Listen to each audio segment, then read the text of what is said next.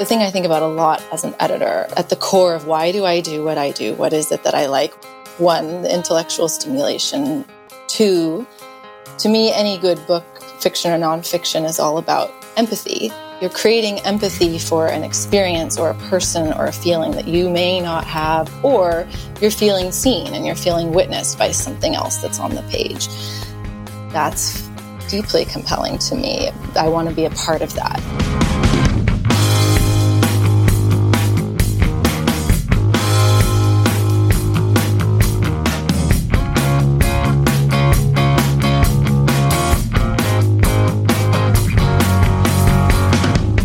Welcome to the Growth Equation Podcast. I'm Steve Magness, joined as always by my good friend and colleague, Brad Stulberg.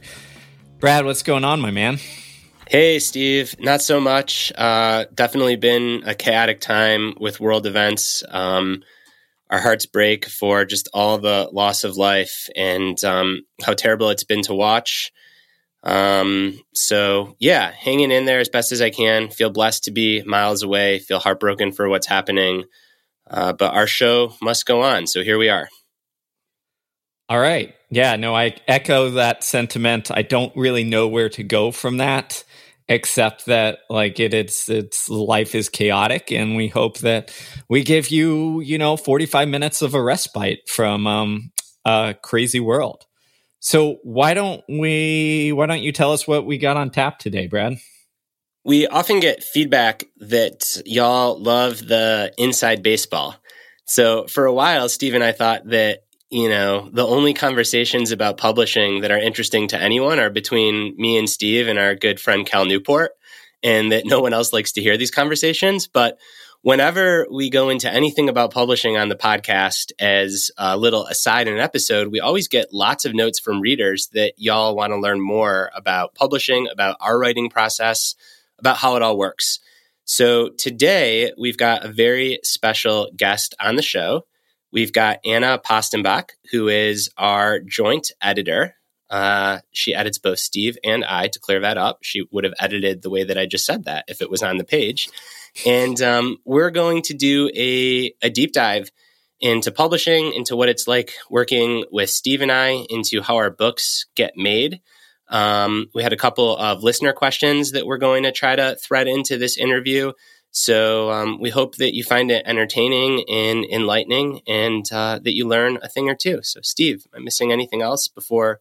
Oh, yeah, and buy our books. Our show is supported by our books. And if there was ever a call to buy our books. I mean, this is it. Help Steve and I and Anna feed our young children. Master of Change, Do Hard Things, our two most recent books. Anna's imprint is all over them. So if you like what Anna has to say and you want to support and you haven't yet read our books, uh, it's a good time to get them. That might have been the best plug ever. Well, anyways, welcome, Anna. It's a pleasure having you on the show. Thank you for having me. This is such a joy, and it's it's wonderful. It's new for me. I'm excited to be here. Well, awesome. So I thought where we'd start is to give listeners a little bit of your background because, you know, from outside of the publishing world, you hear editor, and some people are like, how in the world do you get to that place? So I'd love to hear a little bit about your journey. Sure.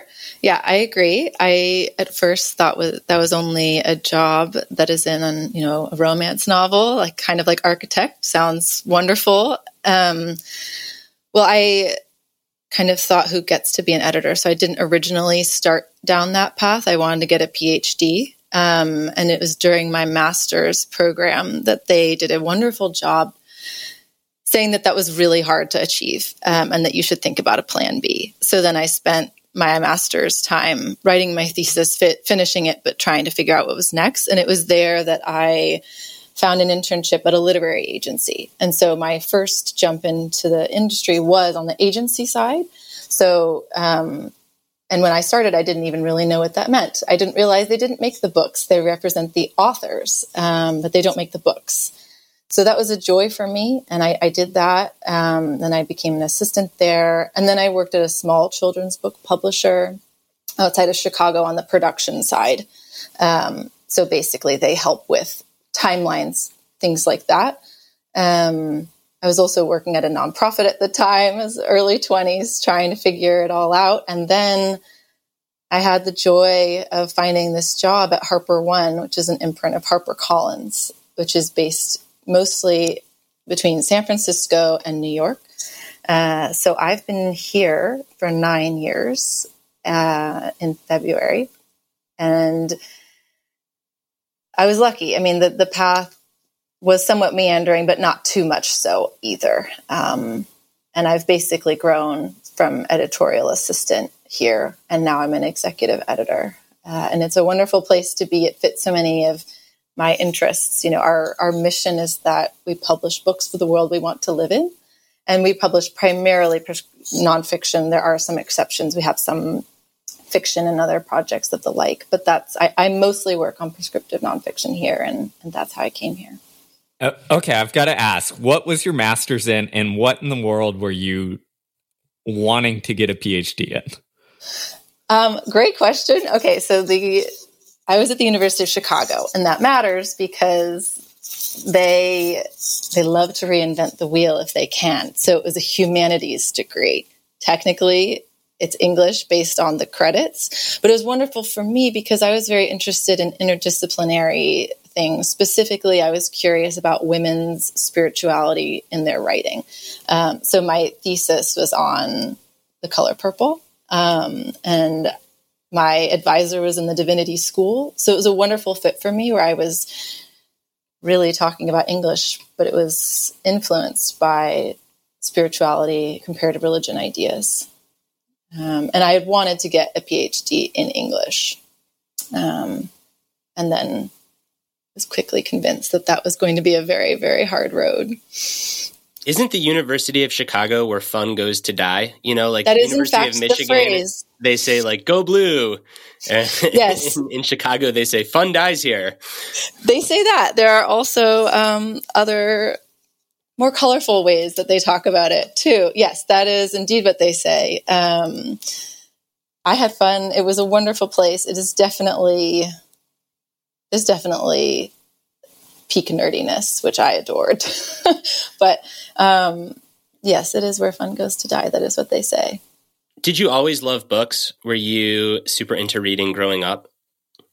I did. I, I, I would not say that I was Matilda level obsessed with books, but yes, I always did love to read. Um, it was always something I I adored. I think as an adult, I became far more interested in nonfiction. I, I that wasn't what I read when I was younger, um, but I did always love to read. I mean, I think the, the thing I think about a lot as an editor, and this is my romantic version of it of you know at the core of why do i do what i do? What is it that i like? One the intellectual stimulation. Two to me any good book fiction or nonfiction is all about empathy you're creating empathy for an experience or a person or a feeling that you may not have, or you're feeling seen and you're feeling witnessed by something else that's on the page. That's deeply compelling to me. I, I want to be a part of that. Um, that's uh, my, you know, something I can't help but notice is sure, there are always going to be books that are, you know, the tell alls or something toothy, but I also think people are really interested in comfort a lot of the time in what they read, whether it's comfort that you're okay, what you're doing matters, or comfort of the, the road ahead. And even escapism can be that too. There's nothing wrong with that sometimes. Um, so that's my long answer to yes, I've, I've always read, but there are always people who have read far more than me too. That's what I've learned along the way is one more um, stage setting question, and I'm I'm curious, and I know that listeners will be curious. So, what proportion of your job would you say is acquiring books? Meaning, Steve and I have a literary agent. Her name's Lori. She's wonderful. We work with Lori. We put together a proposal which outlines the idea for the book, what we want to talk about. And then editors like Anna essentially decide is this a book that we want to edit and do we want to sponsor through our publishing house? Do we want to buy this book? And what proportion of your time is spent actually doing the creative work of partnering with an author to take a draft and turn it into a finished product?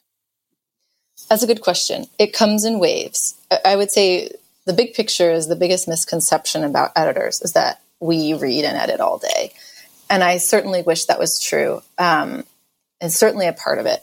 But you're right, a huge, well, and I should back up. Every publisher is different. There are places that have acquiring editors, and then there is someone else who does the developmental editing. For us, it's the same person. So the same editor who buys the book is going to edit your book and is going to be a part of advocating it for it internally, meaning you're positioning it and explaining it to the entire team. You help with title and subtitle development, all of that, and you're editing it. Um, I mean, if I look at a pie chart of how my day is spent, which of course can vary, it's there's email certainly there's editing and then you are always you always have to be looking for acquisitions too. I mean just for reference i came back from maternity leave in february and i think i've had 250 proposal submissions in that time. Some people have more than that um, but that's my experience. And I'm also, then you're also editing books as well. Um, but so you're always getting proposals in the door and then you're, you're reviewing them and seeing if you think there's something there. And it always looks different. Some of that is new business, new authors. Some of it is people who are writing another book. Um, it also looks very different for fiction, I should say, too. This is only from my experience for nonfiction. And also, my experience of nonfiction at a big five. Um, there are lots of different publishing models, but so yeah, you're always you're always on the hunt for something. Uh, for me personally, I also enjoy scouting, which basically is the nice way of saying I'm combing podcasts, I'm combing the internet for new people.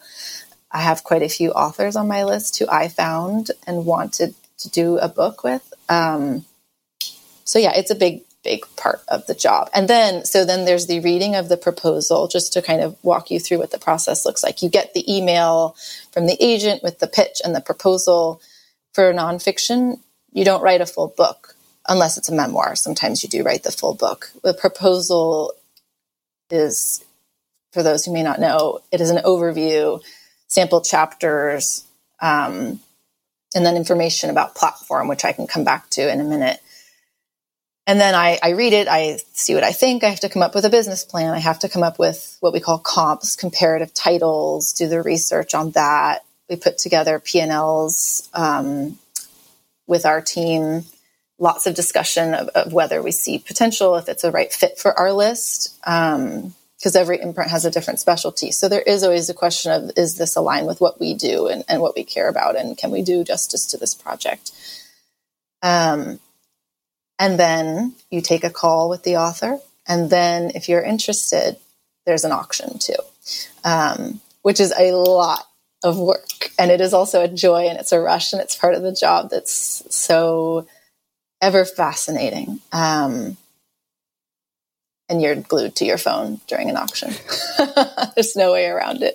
Uh, I have taken agent calls on a run in the parking lot of preschool, uh, in the middle of auctions, all of the things.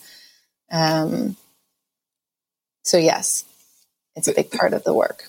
So it's it's fascinating here, and I'm wondering how you, if you could go a little deeper in like how you balance that because it's like two different aspects. You have this like very creative endeavor, the editing, this bringing this manuscript to fruition, and then you have this I don't know how to categorize it. Very like business, like you've got the rush of like, are we going to get this book? What, you know, the auction, all that you described, which are two different, you know, approaches or two different aspects on, on, you know, the extremes. I'm wondering how in the day to day you kind of, you know, work with that, knowing that like you've got to be creative and maybe not cutthroat, but some, somewhere in that, that kind of business model.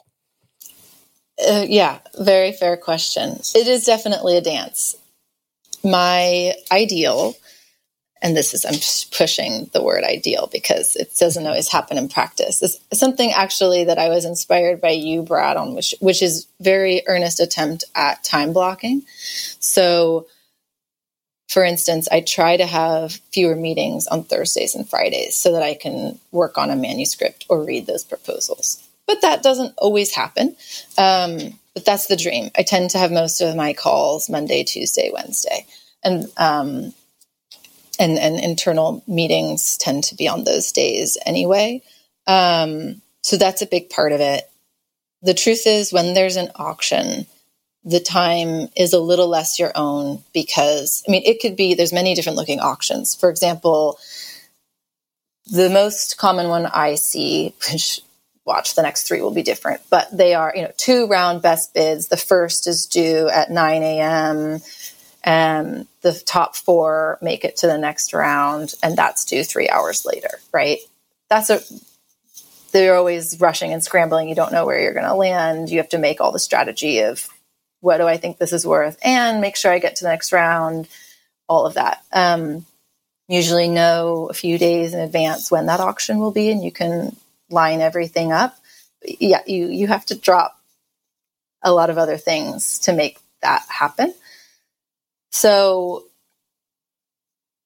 yeah, it's a dance. Like I said, I do my best to try to have things cleared on those other days there are certainly nights where I'm reading, and it's true for everyone, I think. Um, and it, it, could be worse. Reading in the evening is, is not a bad thing. Um,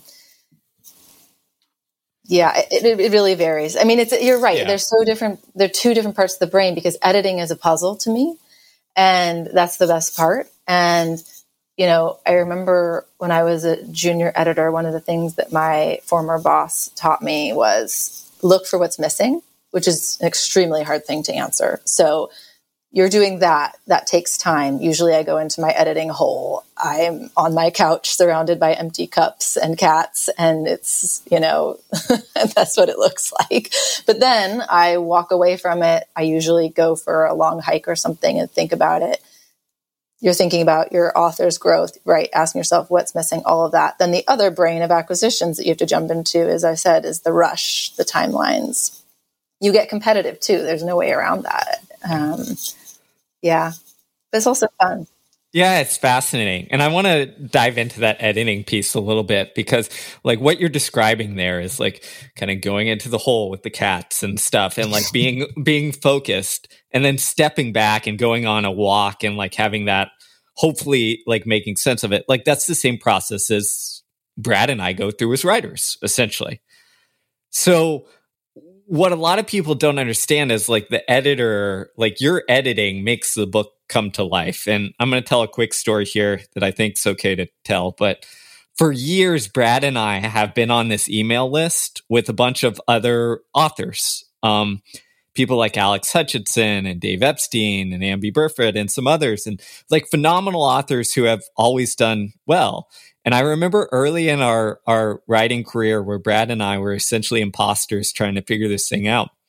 I can't remember if it was Brad or I, but one of us made a comment and said, Man, look at our email list. Like everyone's emails are kind of like crappy, except for Alex. Like Alex writes like he had it edited like perfectly. But everyone else is like normal writing and then you look at their books and they're wonderful and that's one of the insights you have as a author is like your first draft isn't going to look like the finished book it's the editor there that brings it out. So that's a long-winded way of giving you kudos and also asking the question of like you're doing the work to bring writing to fruition. Do you ever like what's it like being the person who is able to do that is behind the scenes but isn't like the author's name on the front. Like, do you ever feel like, oh, like I want I want to be the person out front and center, like making this book or or holding that tension? Oh, that's such a good question. Love that story also. okay, the the to yeah, we the first answer is no, I have no interest in being out in the world at all. This is this is this is a big step out for me to be on a podcast. Um, no, I love. I always think of you can laugh at this, but I always think of the title of the uh, Warren Zevon Greatest Hits album, which is a quiet, normal life. That's what I want. That's what I have. I have. Um, I love. I don't have any interest in being a public figure. I, my my to go on an aside in that way. If I've learned anything from being an editor about what it's like for an author, it's that one, writing a book is hard. And number two, it's vulnerable. And that would all be fine with me, except that you also have to promote. And I have no interest in that. Um, and so I, I hats off to folks who love it, like the two of you. You're so good at it. I, I'm an internet voyeur. I haven't posted on social media in forever, aside from retweeting probably each of you when your book went on sale. I am so jealous of you. That sounds lovely. Yeah, I I can't. I'm I haven't posted since I think 2019, other than probably retweeting you guys once or twice. Um, it's part of why your brain works so well. Well, hmm, debatable. We'll see. But yeah, so I I am so in awe of people who are truly I I hope this is a good word for other people, but I think of them as a machine where they have okay, I've got my newsletter, which as an aside, I think is a great way to practice writing for authors. And I always encourage them to do it because number one, you get to play. And I think play is so important as a writer. You play with topics, what you're good at, what you like, and what do your fans like. And also, I'm sure we've talked about this before. Newsletters have a really good conversion rate to book sales. Um, as opposed to you know, sometimes social does, but we've seen really consistently that if you have a loyal newsletter following and a good open rate, you're going to sell books, particularly at pre order. But anyway, for the writing process, it's great because you experiment. Um, I had a point with that. Maybe I'm finished with that point. But so, um, no, I have no interest in being out there. I love working behind the scenes on it. Like I said, I love the creative puzzle of it. Um, and, you know, it truly is a joy as an editor to see someone grow. I, I try to give a little speech to authors when I first start working with them, particularly first time authors, of the goal is for you to grow throughout this experience. The reality is, and again, nonfiction timelines can be different for fiction, but you at acquisition, from acquisition to on sale is roughly 18 months. So, of course, you're going to grow through that process, particularly with something you've never done before, like writing a book. And even if you've done it, they're all different. So, when you go into it with that sort of growth mentality, it one takes some pressure off of you and off of the relationship with your editor to, you know, submit your first draft of look, it has a it has to be perfect. Whatever you say back to me is a reflection of my self worth, and I will. And edits are painful. Well, to make that feel less painful, you know, to say, well, I'm growing and I'm learning and let's let's learn together. I, I hope is helpful for people. Um, yeah, I, I love editing. I the things that I think about a lot when I do it are, you know, one, let's make sure the idea comes across, and two, I, I'm always bouncing between the role of being the reader's advocate. And what I mean by that is, and that was a term one of my mentors used, which is, does it make sense to them? Um, at a very basic level for prescriptive nonfiction, usually what we're doing is there's a problem and there's a solution. And are we we making that clear? And are and also are we spending enough time on the solution because that's why people are here? Um, and then I'm also bouncing to an advocate for the author. Let's make this, let's push you to where you can be as a writer and with your message. And as an extension of that, where you're going with your career, wherever you may be. If you are an expert academic transitioning to public figure, we're doing that. If you are someone, this is your third book, where are you going in your career? How are you bringing your audience? What are their changing needs? Quote unquote, are they growing up? Like, what are your, you know, what are we looking for here? Um, so it's it's those are the main pieces that I think about big picture. Um, but yeah, the as I as I said, and I'm, it's fascinating to know that, and not surprising that you do something similar in the yes, you're in your hole, you're editing, you're making weird notes. I make a lot of Anna AP come back in the comments so that I can do a search later. Um, and then, yeah, I go for my run or my hike, and I'm that person who's stopping and taking notes on my phone as I think about it. Um, that's usually how I go about it. My long answer to you I'm finished. how many books a year do you do on average? Yeah, it does vary. Um, well, okay. let's assume that's active titles that I'm editing from beginning to end versus a paperback um, conversion. It's a give or take probably eight to 10, but it varies. Some, I mean, oh, for example, I was on maternity leave for six months, so it looks a little different for me this year. Um, eight to 10 is the ideal, but it can ebb and flow, certainly. Oh, I have so many questions. You mentioned maternity leave twice. I'm curious, was it hard for you to disconnect from being in books and thinking about books and in some ways escaping the world through books um, during that period, or were you able to do it? Ah, it was different both times. I have two boys. The first time, oh, well, it was the same in that I was always watching the books of mine that were going on sale while I was on maternity leave. Um, so some of that was harassing colleagues for updates. Um, the first time I went on maternity leave, I told my boss, only good news, but tell me all of it.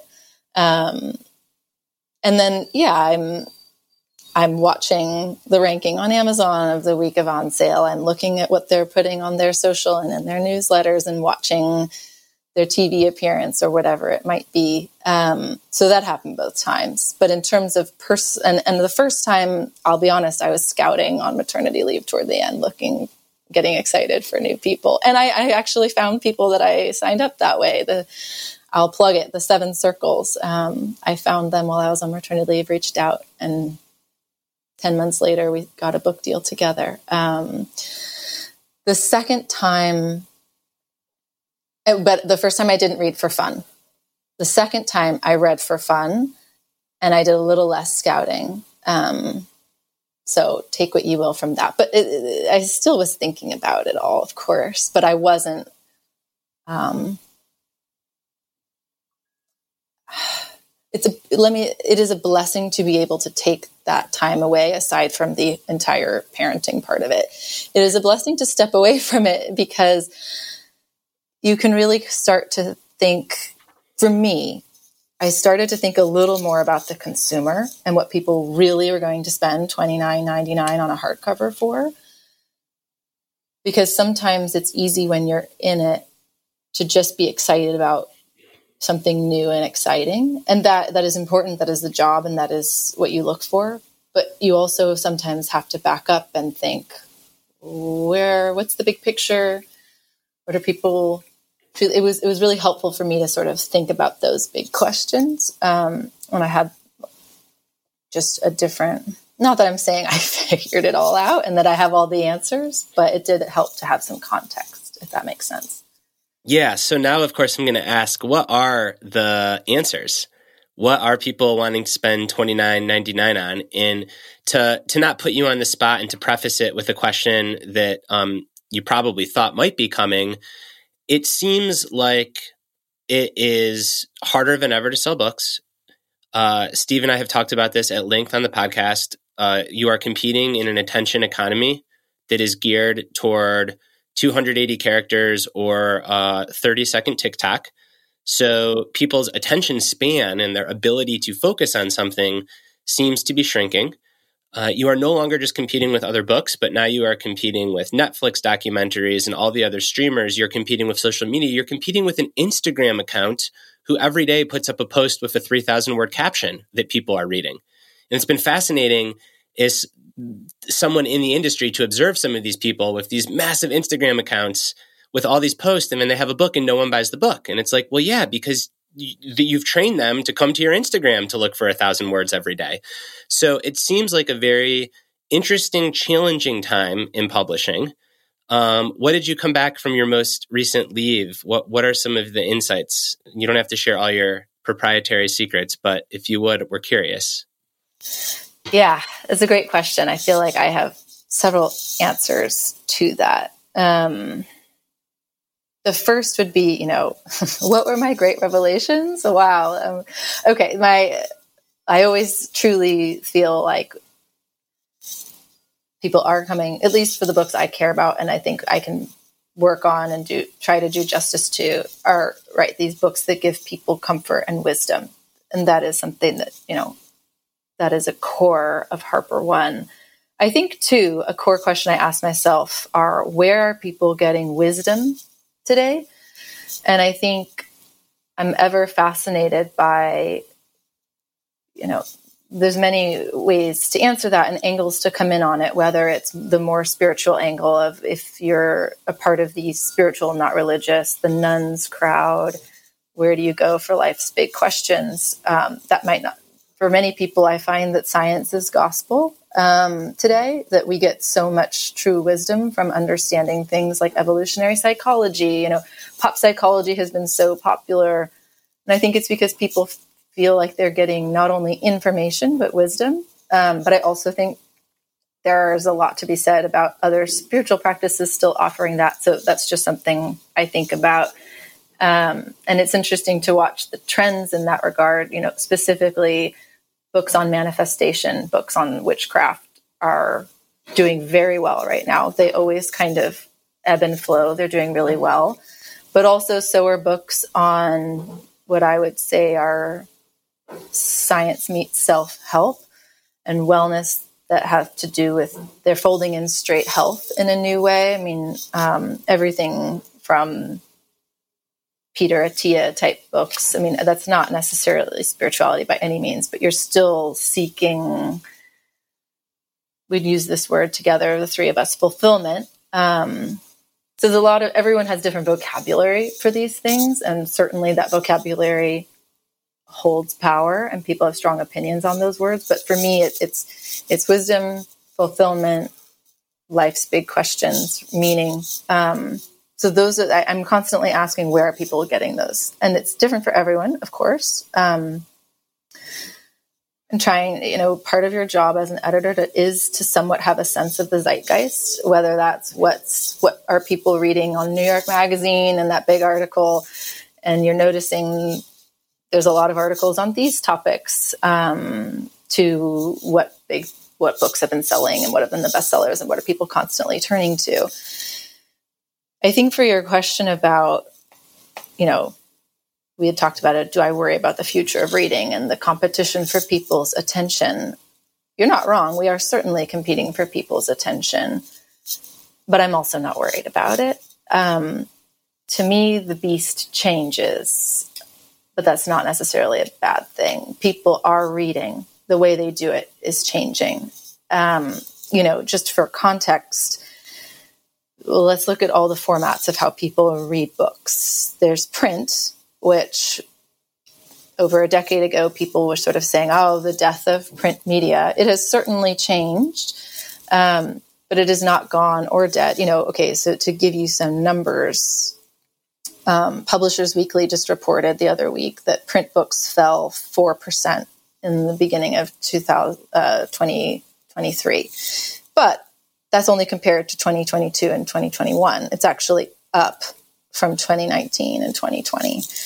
And then there's audio, which is a category I'm fascinated or a format I'm interested in because in nonfiction, self help and business or performance books do very well in that. As you both well know, your books do very well in audio.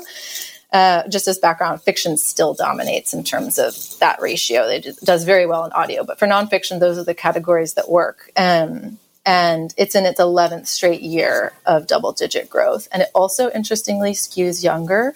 Um, I was just reading also in Publishers Weekly 57% of audiobook listeners are between 18 and 44.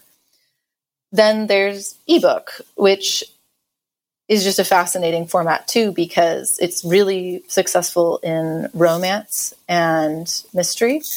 Um, and there's a lot of, you know, digital only imprints that have spoken to that. So all of this is to say, I'm not worried about publishing. People still buy books. It just looks different. And I also think there are some people who just don't really read books and never will, and that's okay. And they're going to just do podcasts or read the long New Yorker article or anything like that. Um, yeah, I, I have faith in in the beast. You know, that's good to hear and probably re- refreshing to hear for Brad because we have this conversation probably every every couple months on uh, the existential crisis of books or AI or something taking over. And uh, we always come back to to what you just said there is there's always a place for books. Um, it just might change a little bit, but um, it's always there. Got to be rugged and flexible. It's true. That, there you go. There's the pitch. Um, so diving into a little bit, okay, books are going to be around. I love the framing around wisdom. Um, given like that, how important do you think the packaging of a book is? I mean, to really get across like what the reader is, you know, gaining from this in this kind of wild attention economy we have. And for listeners that aren't in into publishing, just define packaging too, Anna. How you think about that? It's a term that we throw around, around a lot. I was just going to say, there's a lot of ways that you can think about that. There's the cover, interior design. For an audiobook, it's who's narrating it. For, and then there's the word we use in publishing a lot is positioning, which is basically how are you pitching it on the jacket copy, of course, title and subtitle, cover art. Internally, it's how we pitch it with comps, those are comparative books. So it's this book meets this book, or it's the new insert title, you know, it's the new alchemist, it's this meets that. Um,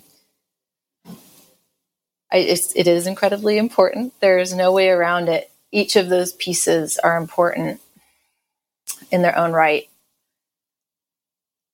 That's the quick answer. Uh, you know, there are always some of it is subjective. Also, I should say that. Um, I'm trying, and also much of it ebbs and flows with what is working in the marketplace. Um, so for covers, there are some things that you'll see for different categories, um, different tropes and trends. I, you've probably heard of the book blob, which um, was that aesthetic on books like The Vanishing Half and Untamed. Um, yeah, the quick answer is it does matter, and you have a team at the publisher working very hard on it. And this is something where just from the publisher side. There's also, as you well know, an author and an agent who also is caring deeply and working hard on it. On the publisher side, you know, for title, subtitle, and cover, it's an editor, their whole team working on it, creative director, publisher, and a sales team, and even marketing publicity will weigh in on those things too. Um, the thing I, this is uh, my publisher, Judith Curr, always says publishing is a series of small decisions. And she's absolutely right. Um, so those would fall under the decisions, right? Um, even, you know, I have conversations with authors of do you put doctor or MD on your name, right? And why do we do that in each case? Um, it really does vary by the book, too. And I know that that's somewhat helpful and unhelpful, but it really does vary by the book and by the category. How often are you in the general neighborhood of what you thought a book would do versus surprised in either direction? Um, because I think that it's this fascinating topic where literary, it's a humanities, it's an art, yet your publisher in particular is quite data driven and i'm just curious like how often yeah i, I guess uh, i'm going to stop with any more prelude. So like when you get a book and you think oh this book's going to do xyz it's going to sell this many copies. It's going to break through. It's not. Um, how often are you surprised? Good question. It is always a mix of surprise and expectation, truly. And I remember someone once asking me, you know, what are, can you give me like a model for how certain books work? There isn't, I mean, we have, we have, there, publishing is always a mix of data and intuition. And different departments answer it different ways. That's why a lot of people are involved in all the moving pieces, um, from finance to editorial. It really is a mix of all of those all of those things. And when I say data, that is internally how things have performed. Um, certainly comparative titles. That's a huge helpful thing in publishing of what are what are the comps. Um, and then instinct and intuition that can be this idea is important and we're going to champion this to i'm seeing this in other formats people are talking about it um, in articles or in a podcast but there is no book. And so we're going to be first to market and that's our model here. You know it is it is different in every case. But really it is a mix. There are always surprises um, and also things that you knew were. I mean, uh, for example, you know, just for HarperOne, we were honored to publish Viola Davis's book Finding Me, and her audiobook won a Grammy. I mean, that is a beautiful surprise. Surprise in oh, we have a Grammy award-winning book. Um, I mean, The Boy, the Mole, the Fox, and the Horse. We've sold about 3.5 million copies and have been over 200 weeks on the New York Times bestseller list. And then there are other beautiful sort of I, I, surprise is a good word, but also not the right word. Just like they're gifts, I suppose, of a book that keeps on teaching and um, those perennial wisdom things. You know, we published The Alchemist, which I mentioned earlier, and I mean, we sell 4,000, 5,000 copies in print alone of that every week. Um, you and we publish C.S. Lewis's adult works, which are also selling around that much every week. Um, for many people, that's quite a surprise. Um, so I know I'm sort of answering your question, but it is a mix of plenty of things of we projected it this way, it did in fact turn out that way. And there is plenty of that, certainly. And then there's always the surprise. And then I think the other thing that's worth mentioning is timing is so important with a book some of which you can predict, some of which you cannot.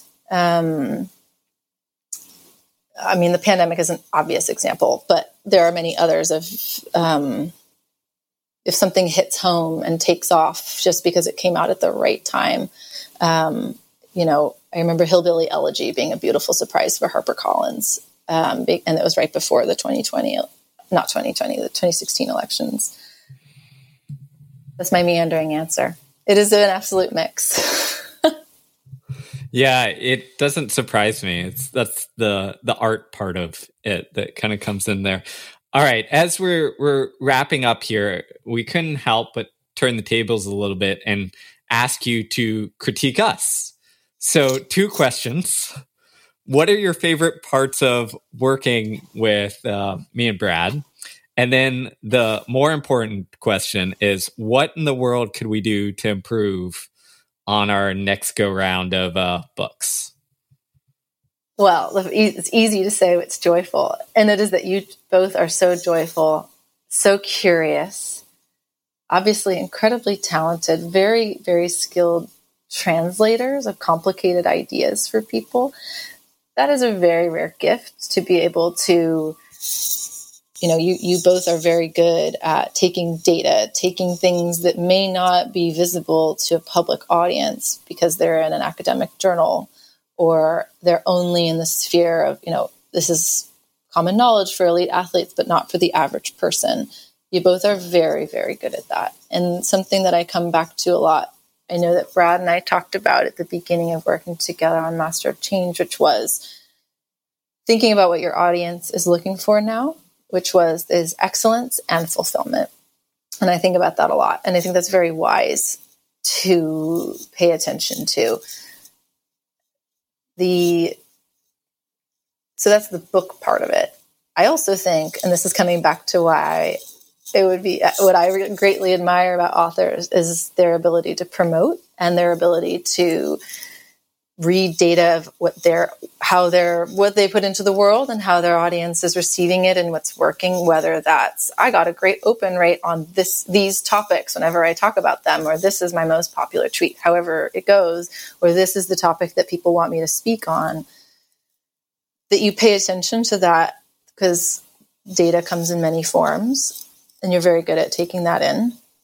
I also think you both have had an incredible trajectory with your books, and they each continue to grow in their reach. And that speaks volumes of you, your skill level, and your ability to, to have your finger on the pulse for what people want. So, for me, as your editor, my hope and also my confidence in you is thinking about your trajectories because you both have the very unique position of being established authors who have multiple books under your belt already. And so you have the privilege and the wisdom to be able to say, what do I care about now? And what do I think I'm going to care about in five years? And what do does my audience care about now? And what are they going to care about in five years? Are you know the fan, not very fancy word in publishing is publishing plan. What's your publishing plan? Like, what's the right next book for you? Where are we going? Why is that building on what you've already established? And how is it different too? How is it a new evolution? Um, I think those are the big things to think about. And I also think, which I think you both are already doing, by the way. And I think too, you know,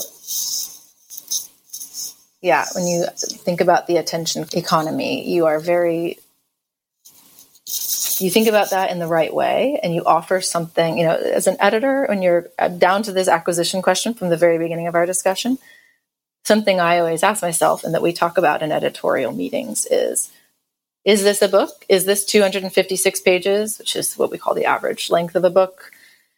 Will someone spend that almost $30 on it? Or is it a great New Yorker article?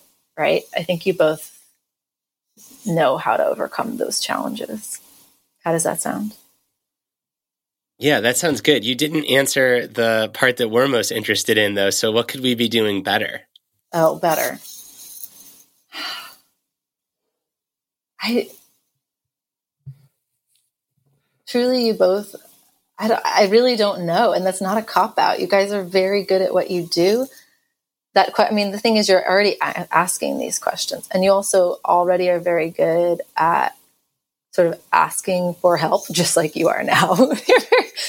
Not many people can do that and, and know that their editor and their publisher is that support system and that resource. Here's here's maybe a different way to frame it, and it's a question that Steve and I are constantly asking ourselves, and we we probably should have asked you before we got on the air, um, but we'll ask you in front of our listeners because they like the inside baseball where could we, in your eyes, based on all the data that you've seen, based on your knowing Steve and I, based on your getting to know our audience, where should we invest the most in developing how we reach our audience? You mean platform? Yeah, in publishing speak, it's platform. For listeners, I think it's we tune into the podcast, there's the newsletter, there's social media, there's corporate speaking, there's coaching, there's making appearances on the radio and on other people's podcasts. There's all these different ways that we get to share ideas with people and hopefully make those people members of our community and readers of our books. Uh, Steve and I both think that we are best on the page, and that's what we do at a world class level. And so much of everything around that is trying to draw people into our books. So, where do you think we should be spending the most time to draw people into our books? Okay, yes, I get it. That's a good question. My my gut reaction is to invest and this is, you know, the business answer. There's also the important side of, you know, have a good idea and that is the imp- most important part of the book. But the business part of it is invest in and learn from your direct audience. And so, uh, obviously, you both already do that. Um, so, that's as you already listed podcast listeners, newsletter subscribers. You still, I always encourage people to diversify um, their platform so you don't just want your social followers, for example. Um, for instance, something that I often look for when I'm buying a book is have they already sold products to their audience? Um, what's that conversion rate? E- whether it's a PDF ebook for 199 or a course, I always push people in that direction. Um, when we talk about promoting a book, just for background, there's the marketing side, which is when it's to your established audience. It's also as far more complicated than that. But for what an author can do, it's like their built in audience. Our marketing team, like I said, does everything. Goodreads is involved, uh, you know, partnerships, creative uh, partnerships that we have, ads, much more complicated. But for the author, it's what they can build with the direct audience. And then there's the publicity side media, basically. I think it's always smart to have that direct audience nurtured in a healthy way. Because one, you can learn from them. And as I said, it's a data point. And two, you don't want to overly rely on something that might be out of your control. Um, does that make sense? Absolutely. We've learned that lesson and had that many that talk many a times. I've used this example before, but gosh, during our first book, um, before our first book came out, Peak Performance, um, Brad did a pre-mortem and was so scared that Twitter was going to evaporate because it was just the only thing we were on that that's where the idea of our newsletter came about. So so you're spot on that diversifying um, is so important and listening to your audience. Okay, this has been fascinating. Thanks so much, Anna, for the inside baseball. I want to end with a fun question. You at the beginning outlined your love of literature and reading and your intellectual curiosity. So, what are your favorite books to read or recommended reads for our listeners to check out? I love this question. Um, well, I mean, truly, my favorite book of all time is The Color Purple, um, and it has been for almost twenty years. I, as a as a recovering English major and publishing person, it took me a long time to accept that I can read books truly for fun and they don't have to be quote unquote highbrow. So I have leaned into that and I, I think of them as my candy reads. Um, and so, you know, my favorite candy read recently has been the Thursday Murder Club series because uh, I'm apparently an old woman on the inside. Um, I think on the on the nonfiction side, which I do read a lot of, I'm going to tell you a lot of non HarperOne books in a moment, but I promise I will plug us as well. But I, I, one of my favorite books that I read in the last year and a half was Finding the Mother Tree. I just loved that book. And I also loved Awe by Dacher Keltner. And I loved How to Change. Those have been some of my favorite books recently. Um, by Katie Milkman on How to Change. Yes. yes. Yeah, we love Katie. She's been on the show. I know you do, and I love her and I love her book. I quote it to people all the time, like how we get the public to get flu shots and vote. Fascinating to me. Um, so I adored those books. And gosh, too many to name. Your books being incredibly top of that list. I nerd out to so many people about yours. Just as a backstory, I remember when I got Steve's proposal in and I went for a run with my husband and we were pushing my son in the stroller. And I just, I basically could give him a TED talk on why I agree with everything that you were arguing about toughness and resilience. Um, and then I, but I remember talking it out at length with him and he just doing a lot of nodding while we were running along. Uh, and I remember with Brad's book, I, I think I already told you this, Brad, I finished editing your book and I went for a hike above our house thinking about it, and I had that revelation that I've told you about many times, which was this is a wisdom book. At its core, to me, it was a wisdom book, and how how do we tap into that? Um, it's just goes to speak so, to the power of hiking in nature. If it can make my writing seem like a wisdom book, if y'all are uh, out there, there's lots of research that shows for our single listeners that if you go on a date and like you go out in nature or like on a bridge somewhere that like um, you know arouses your nervous system in a certain way, it tends to uh, accentuate everything about the experience. So um, you you now need to go on be- you now need to go on beautiful hikes after everything that you read of mine. I love that. Well, and now you need to read Dr. Keltner off because yeah, that's right. That's where he makes this exact case is bringing it all together. Exactly. Um, so those are some of my my favorites, and I have a few books that I am so excited about that I've been grateful to be the editor on. Um, clearly, both of you. I have a book um, that I love on stress from Aditi Nerurkar coming out in January, um, and a book on social health and the science of belonging from Kasley Killam in the summer that have been some of my favorite books to read and edit, of course, but I have a reader's hat too, and I read and edit. Well, thank you so much, Anna, for joining us today and enlightening us and our audience on um, your role as our editor and more broadly, just a phenomenal editor that the the publishing industry and readers everywhere are lucky to have. Uh, and we're so lucky to have you. So thanks again for making the time and stepping out from behind the scenes for a moment. And um, listeners, we appreciate you as always. We hope that this was a fun divergence from our normal podcast beat. And um, we will catch you next Wednesday. So until then, uh, be well, and we'll talk soon.